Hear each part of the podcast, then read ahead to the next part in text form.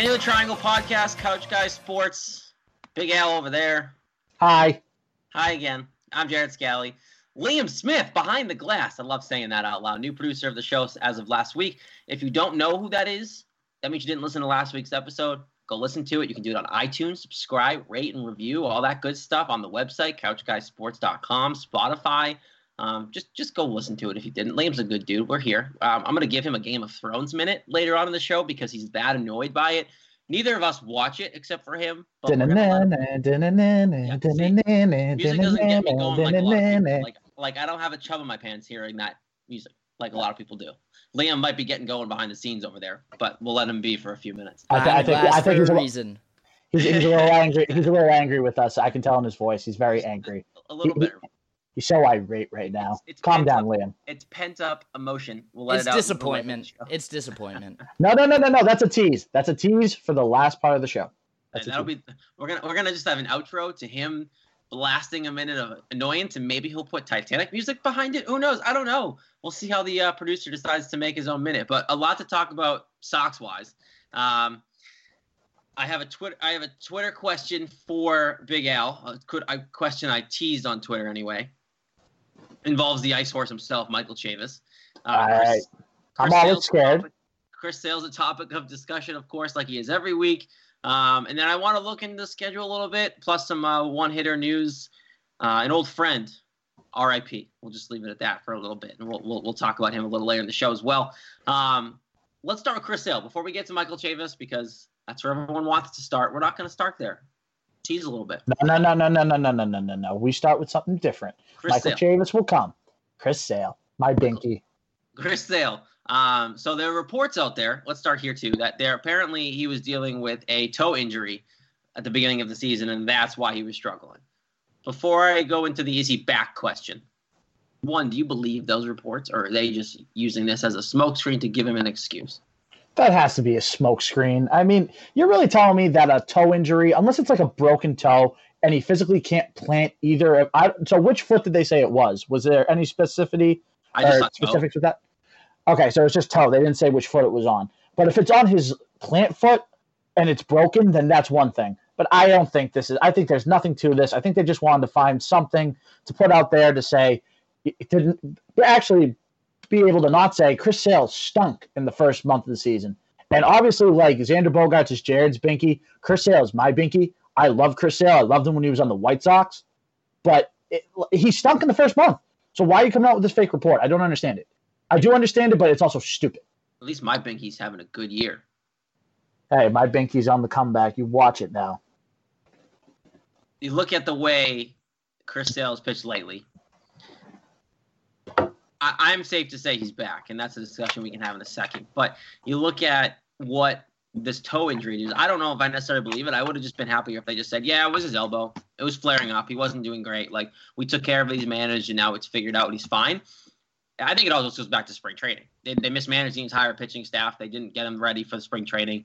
Half of them didn't even start pitching until halfway through spring training. So realistically, I just don't think they were ready for the season, and now they're putting this toe injury out there. I'll play devil's advocate for a second. If he actually did have a toe injury, of course it's the reason why he sucked. Like if he legit have a toe injury, like if you are a pitcher, if ever pitched at all in the past, and I don't want to be that guy. Yeah, I pitched 20 years ago when I was in high school, so I know what Chris Sale's going through. No, I don't. Uh, Jared, that is a false statement. You would have been about eight years old. But I continue. was hey, I was a stud t-baller. a stud T-baller. What'd you do? Did you hit the ball past the pitcher's mound? Yeah, and actually one time, great story. Bases were loaded. I was on. I was the de facto pitcher, meaning the coach just stood there and threw the ball, and you had, you just stood there in the pitcher's position. Game on the line. Dude hit a line drive off the tee back to me, caught it, dropped the mic. Game one. So yeah, I was a stud in t-ball. Get over Oh. it. Oh, Um, God. Chris Sale probably also was a stud in t-ball. Of course, if you're pitching and you have a toe injury, especially if it's the one that you're pushing off the rubber with, it's going to be tough to either plan or push if your toe does ha- have some issues. So I get why it might cause him some issues. Now, overall, it shouldn't have been as bad as it was if with a toe injury. So I, I'm not giving him slack if it did exist. But overall, if the toe injury is real, again, don't believe that, then ha- you have to have a little bit of leeway with him. But I, ra- I would have rather just have them come out and say, like, yeah, you know, his elbow was fine. It, it's better now. Like, that was the problem. Well, the thing is, too, is that we all know that Chris Sale is a man of accountability. He takes account of what's been going on. He literally came out after, I think it was his fifth start, and said, I suck. I've let my, so far, I've let my family down, like the organization, everything. But then all of a sudden, since then, and since this toe has been fixed, as I say it in air quotes, and all of a sudden he's going back to the Chris Sale vault.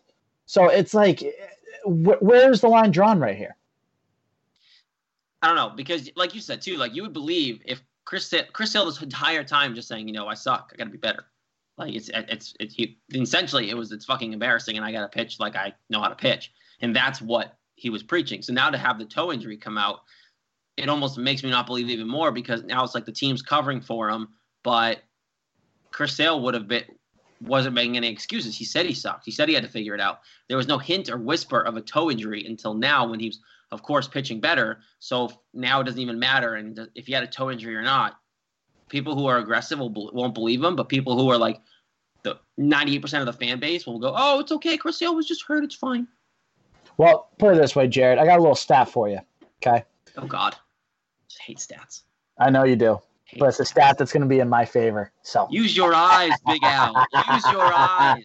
oh, I've used my eyes and I've used my brain, whatever's in there, but I've used it. In the last 12 and the third innings, which is his last two starts, first one against the Rockies, who obviously have made the NL wild card pretty much every year. Mhm. And then you also have the Houston Astros, who I don't know if you know this, Jared, but the Houston Astros won a World Series a couple years ago, and they made it back to the ALCS last year, only to be defeated by the Red Sox. But that's another story. How many strikeouts does Chris Sale have in 12 and the third innings, Jared? Give me the stat. 27 strikeouts in 12 and a third innings. It's aggressive. That that means 37 outs, 27 of those are punch outs. And you're telling me this guy's not back? I'm not saying you. I'm just saying in general. You're telling me this guy isn't back? He's not back to dominating and being the Chris Sale that'll blow you away with his fastball and make you look silly on his slider. He had 17 in one game. That was the Rockies game. Seven innings.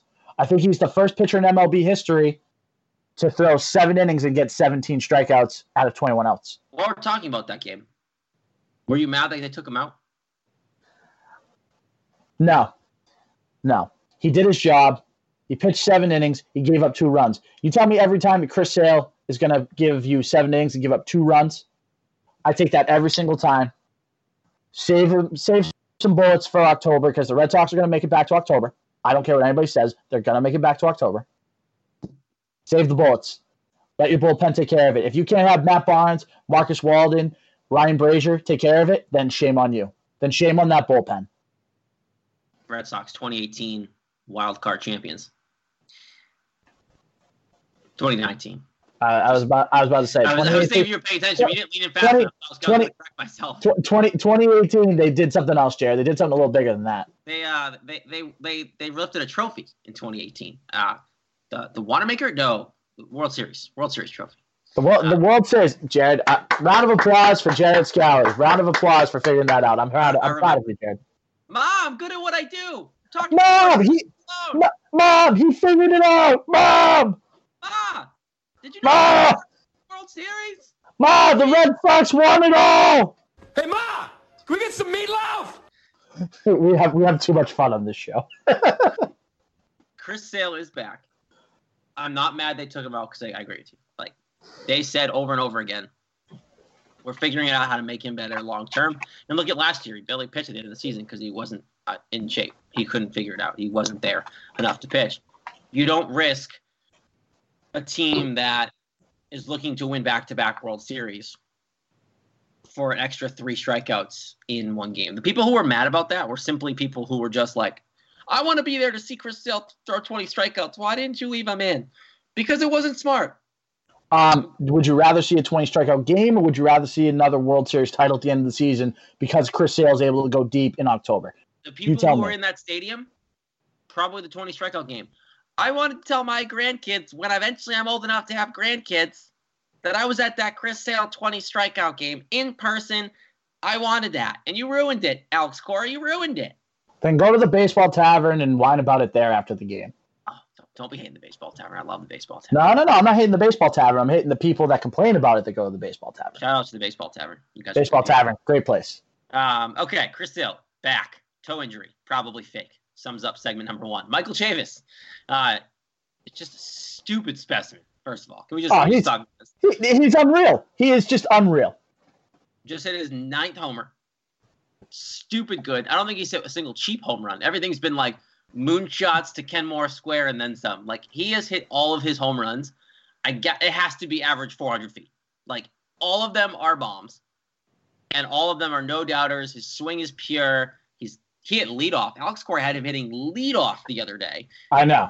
I'm not even mad because Who cares? Michael Chavis can moon bombs in the leadoff position. Great, do it. How about Um, how about clutch hitting, getting the walk off base hit against the Rockies the other night? And then Mookie Betts just coming up and just giving him the big old man hug, like, "Yo, dude, Welcome to the show. Welcome to the come show. for You, the real thing, big you guy. fly Come guy, get over Come here. here. Ah, Like, come here, buddy. Hey, it's been, it's been so long. Nice job, dude. Come here, give me the real thing. Bring it for the real thing. Hey, my name's my name's Mookie. You killed me. Hey, I'm the AL MVP. I'm gonna lay some on you. Here, come over here, pal. Come over. My here. name is Mookie Betts, and I approve this message. Come here. Markus Lynn. Markus Lynn Betts coming at you. Hey, I'm I'm a bowler too, but it's okay. Come here. Give me a hug. I can throw bowling balls as well as you just hit that baseball. Nice. Per- perfect game. Perfect game in bowling. Come here. Come here. All right, Michael Chavis. Big question, and this is not initially an original thought. I was listening to the Sports Hub the other day, and of course, Tony Maz inspired me to, to think about this a little more. Um, if Be- you, Before before you go on, the fact that you just said Tony Maz inspired you to do something, I, I'm shocked that you that those words came out of your mouth in that sentence. he inspired me to do a lot. I interned for them. They're they're they're uh, they're good friends now. They're people of mine. So Okay. Okay, that's fair. That's fair. Go ahead. they're good people off air.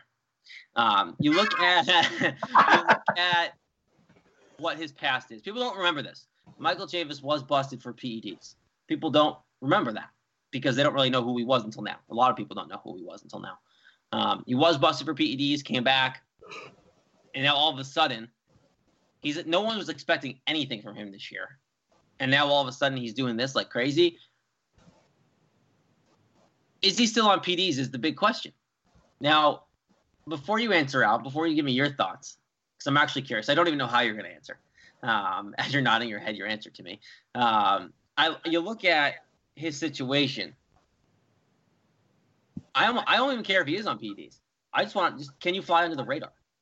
That's the first part. Can you consistently fly under the radar now if you are on PEDs? Because he already had 80 game suspension, and one more and you're done for a year, and then some. So if he gets caught again, he's screwed with everything that the Red Sox are doing because they're planning around him now at this point. Part one of my two part question to you, Al. One, do you believe he is on any sort of performance enhancing drug, No. not named Viagra? No. Help him play baseball better. No. No, I do not. Next question. Okay. I'll explain in a second. I'll explain in a second. Go ahead. The second part of this is we just talked about it. He's nuts. He's going insane. Do you keep him and build around him and believe that he can sustain this? Or do you sell high? Deadline obviously is closing in, not super fast, but we're getting to that point. We got to talk about improving the team, bullpen arm, young pitching. My big question is would you sell high if he keeps playing like this to the deadline? and deal him for what would be preferably young pitching because you have nothing in the system and use him to recoup that part of your system. Maybe have someone who can start now as well, jump in the rotation, but also if Pedroia does come back, right? You have Nunez, you have Brock Holt rehabbing. If Pedroia does actually come back, Which he won't, but what, do okay. they, what do they do with Chavis anyway, right? You know they're thinking this.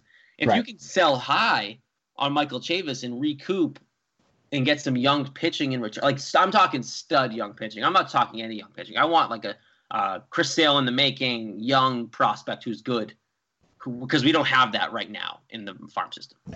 Would you consider selling high Whether you think he's on PEDs or not, would you consider selling high for young pitching? So back to the first part of your question. Do I think Michael Chavis is on PEDs? No, and here's why. I want to ask you something, Jared. This is a question on top of your question. Ooh, it's like Inception, question style. Exactly. Usually, when someone gets traded, let's use uh, the MLB trade deadline, for example. Do you remember when? Do you remember when uh, Eduardo Nunez got traded from the Giants to the Red Sox? I do. What did Eduardo Nunez do as soon as he came to Boston? Killed it. Yeah, he went crazy. Yep. He went absolutely crazy. Steve Pearce. Now he wasn't an MLB. He wasn't a trade deadline guy, but he was a guy that they got in free agency around what June last year, if not May, maybe. hmm What did he do when he first got here? Stud. Yes. My point being He is won the that World Series MVP. If you didn't know. yeah, I wow, you learn something new every day. Holy moly. Anyways, as far as Chavis goes, I think it's just a case similar to being an MLB trade line trade deadline acquisition. I think it's just the adrenaline's kicking in. Obviously, he's up at the big league level now.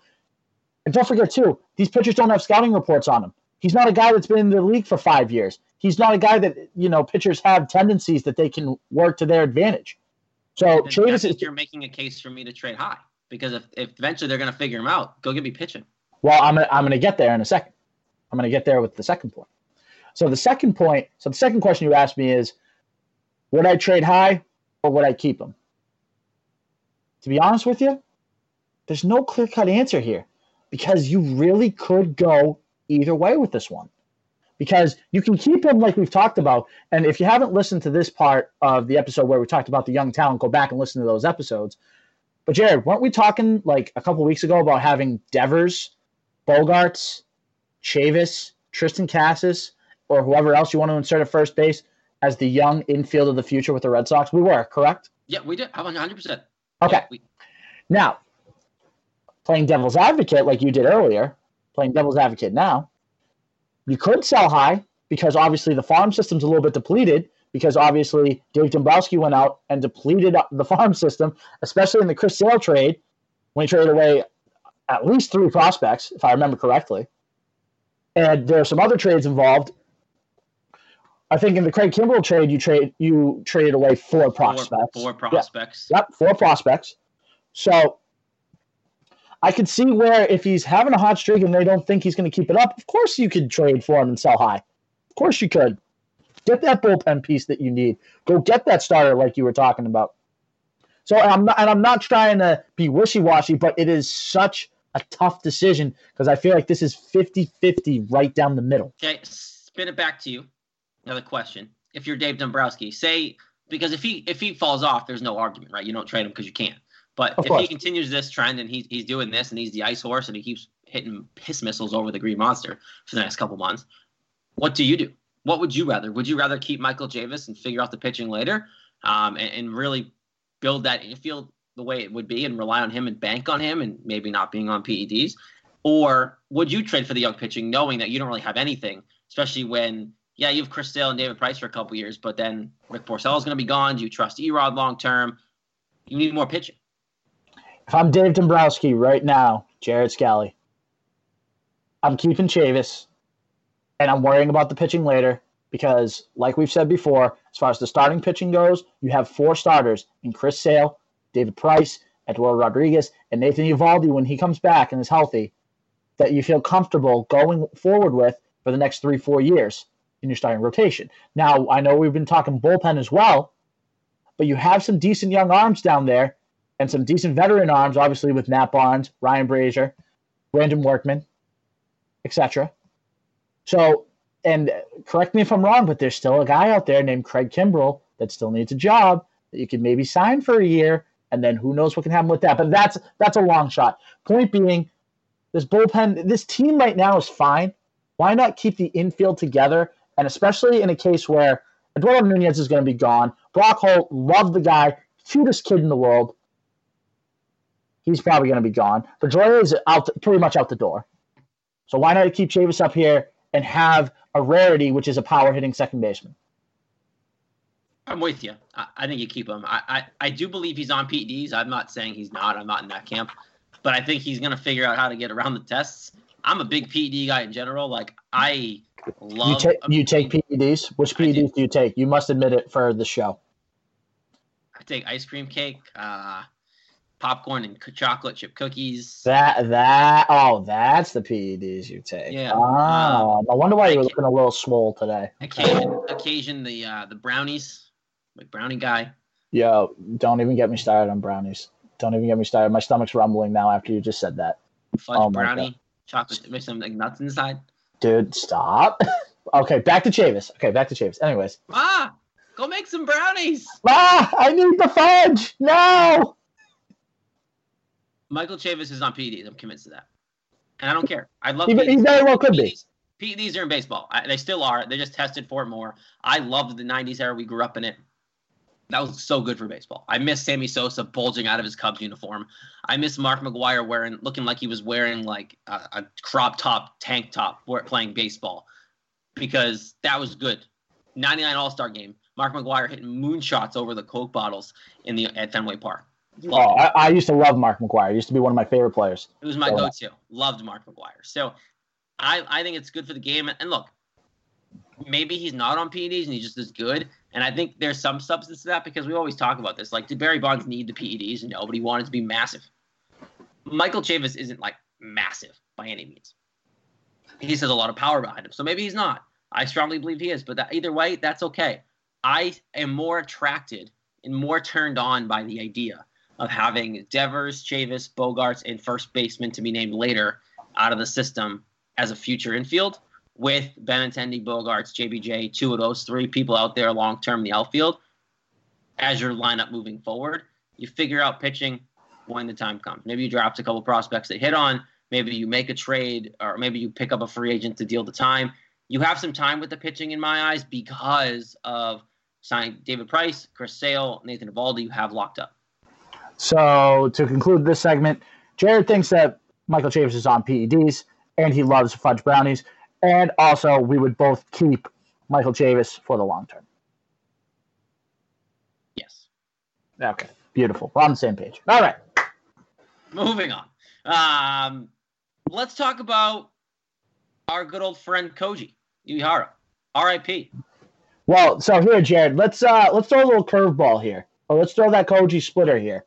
So our fabulous producer Liam was actually the one that brought this to our attention. So I want to ask Liam what he thinks about obviously Koji retiring, and also what how he felt about Koji and what he meant to the city of Boston during their 2013 championship run. Big Koji guy. He meant a lot to me. Uh, obviously, I brought him up as a topic. I thought you guys were about to skip right over it. But uh, no, I mean, what can you say about a solid guy out the bullpen who you can always rely on, who uh, gets the job done, and then, you know, gets that, uh, has that real sound clip, uh, which y'all will hear in a sec. He has that big out. You know, the World Series out, that's all you can ask for. I think of uh, my favorite would have been Papelbon when he got that final out and what he jumped like 20 feet in the air. So Koji was that he had that out. You know that's why I'm always gonna love him. Let's play the out right here. Let's play the out. We'll come back and then I'm going to ask Al what his favorite Koji memory is. I didn't ask him this ahead of time, so that's going to be on the spot. Oh, can't wait. The DH is ready to celebrate. And so are these fans. It hasn't happened at Fenway Park for 95 years. The Red Sox are world champions. Ugh, I get chills hearing that Koji. Ah, it's beautiful. it still doesn't beat Keith Foulke just because it was breaking a curse. Of course, 86 But- years. 86 but years in the still, making. That doesn't get old. Okay, Al, Koji Uehara, Koji time. Koji time. So, to be honest, there's three that really stick out, but I'll make them very, very quick. There's three. Obviously, whenever Sandstorm came out, and hopefully Liam can get a clip of Sandstorm in there to get the boys fired up. But whenever you heard Sandstorm coming in with the way Koji was throwing, you just knew the game was over. You knew it was over. You knew he was getting three quick outs, probably two strikeouts, and a dinky little ground ball, and the Red Sox were going to win any game that he came into. So that's number one. Number two, whenever he would jump into the arms of David Ortiz and he would literally carry Koji like a rag doll. Like Yeah. that was that was an underrated but just so funny moment whenever those would happen. And then number three for me was the pick off in game. Correct me if I'm wrong. I think it was game four. No, yes, game four of the World Series in 2013. Ding ding ding ding ding. You are correct. Was it? It was game four, right? Yeah. That's what I thought. Okay. Yeah, in game four of the World Series, getting a big pickoff, especially when the Red Sox were down two to one because of that dumb obstruction call in game three, which is another story for another day. I could rant for about an hour on that. But to get the series back to two to two, get the momentum back for the Red Sox and everything, Koji was that centerpiece. And even in the ALCS, he was just dominant. So it was great to see Koji dominant in that role. Favorite Koji memory, besides the out, because as you heard, you can't really beat that. His celebration in the locker room after winning the World Series. High fives all around. David Ortiz lifting him up. Him like smacking David Ortiz in the back. Koji Uehara was a free spirit, and he certainly pitched like it. That's for sure. Um, and his orange glove, loved the orange glove. It was bright orange. You couldn't miss it um, and it was great. It, the bright orange glove was something to be lived for. But rest in peace, Koji, to the baseball gods. Not dead, just retired. Um, may you long, may you live long and prosper in the distance of uh, whatever you choose to do next. Good friend of the show, Koji Uehara. Yep, Koji, the Koji and David Ross hug after winning it in at Fenway for the first time in 95 years. It's just a moment that will never leave my memory. It's just unforgettable. End scene, last segment. Lost the Red Sox lost two out of three to the Astros. Upcoming stretch we'll talk about in a second, then we'll jump into the closing segment. Liam Thrones minute. I'm calling it. See, Liam's just getting himself going, getting himself fired up. All right, first part of this segment. They just lost two out of three to the Houston Astros. Very well could have been swept. Do you care? Does it really matter? Does it reflect what this team is? Is it too early to read into one series with the Houston Astros? Al, go. Nobody should be worried about the fact that the Red Sox lost two out of three to the Astros. When you really break it down, and our good friend Jared Carrabis actually summed it up perfectly in his latest article on Barstool, it was only two bad innings that the Red Sox had. It was the it was in game one with Porcello. He pitched great. I think he gave up two or three runs. Red Sox lose three to one. No offense showed up that night. And then the first inning in the second game when Hector Velazquez gives up five runs in the third of an inning. So you take away those two bad innings, the Red Sox are looking at a sweep. So then we're not talking about is it a big deal the Red Sox lost? We're talking about are the Red Sox uh, once again the team to beat in the American League. So I wouldn't worry too much about it.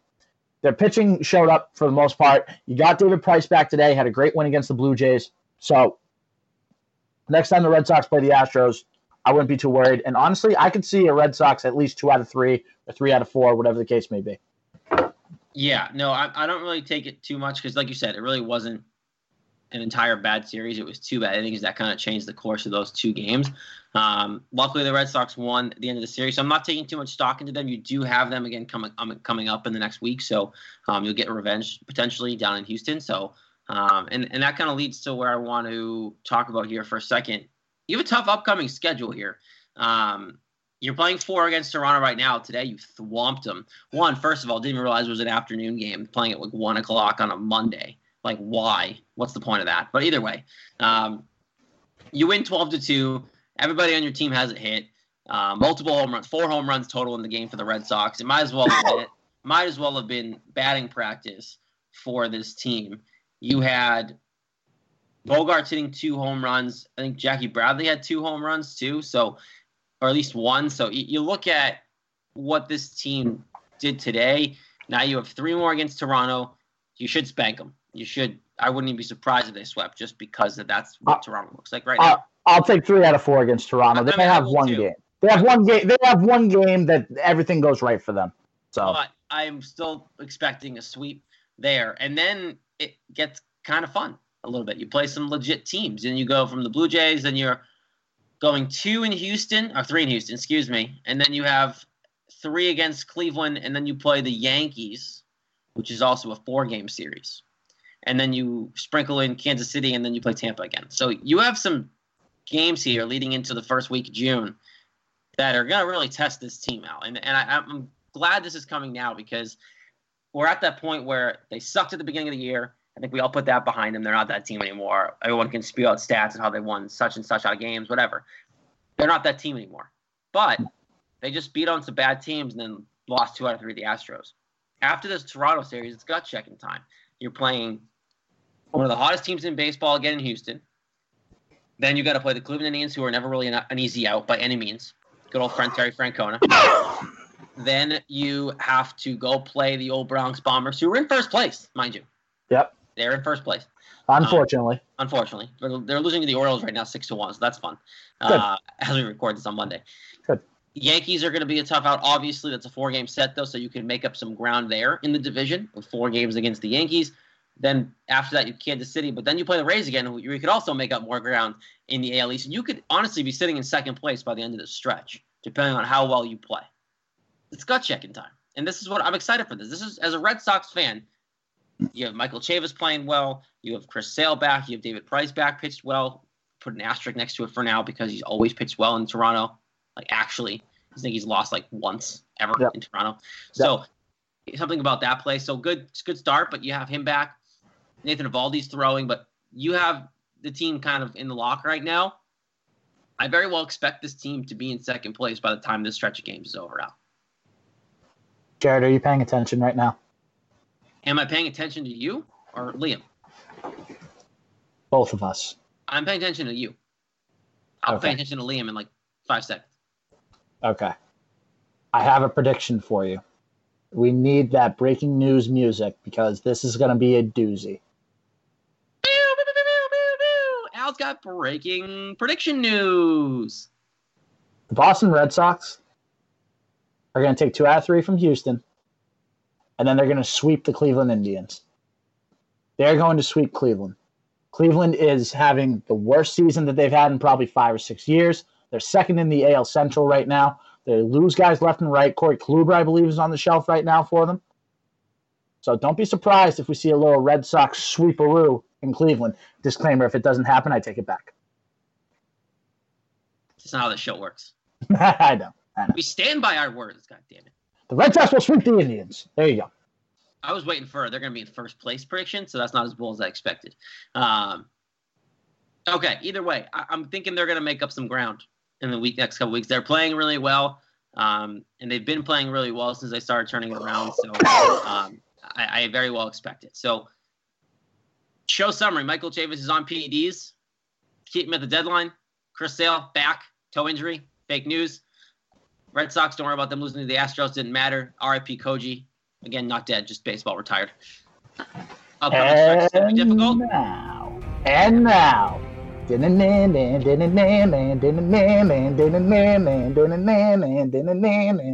the background behind this. Al and I don't even watch Game of Thrones. Yeah, I don't know how this is gonna work. I don't even know if I should come in recapping the episode, if I should just express my general feelings on the series as a whole. There's a whole so, lot of ways we can go here. This is so, I, I, everybody that I've talked, everybody that I've talked to, and I'm glad I don't watch. Yeah, let's hear what you guys think first, having seen it. This is from an outside looking in. Now, everyone at my office hated it, the ending, and said, and I even mentioned, I was like, hey, I might binge watch it. They're like, don't even bother. It's a waste. You'll waste all your time just to be let down at the end. And I'm not kidding. I was actually considering watching the entire series. Apparently, it was bad enough for someone to say that they now were upset that they even wasted their time. It was stupid. It shouldn't have ended the way they did. Blah blah blah blah blah. This is why I want Liam to go off because apparently he feels the same way again, I'm not a Game of Thrones guy, but I felt like it affected enough people, probably everyone listening to this show, that we should let Liam rant a little bit because he came yep. in. He came in to our pre-show meeting here in the room. He was fired I mean, up. It's kind of like asking, like, what's up with this weather? Did you watch Thrones last night? It's a cultural thing now, and I'm super surprised you're in on it. You haven't been following it, but props to you for avoiding uh, this cultural phenomena that is Game of Thrones. All I'm gonna say is it's not the same show we fell in love with. Seasons one through five it was this show that didn't give a fuck about anyone's feelings. It would take your favorite character, put them through all this terrible shit, show them a little bit of hope, then it would kill them and their mother. It did not care about what anyone thinks. So now that everyone's getting so mad at the ending, just speaks to where TV's going. As soon as the fan base got too big and the writing started catering to what people wanted, it turned into this giant Marvel movie that looks good but has no substance. And it just ruined the show. So people that binge watched the first five seasons to get to the end, to get to six, seven, and eight, they never loved the show in the first place. A little spin zone, I will say Game of Thrones did not kill itself. The fan base killed Game of Thrones by getting way too large and expecting way too much of the show.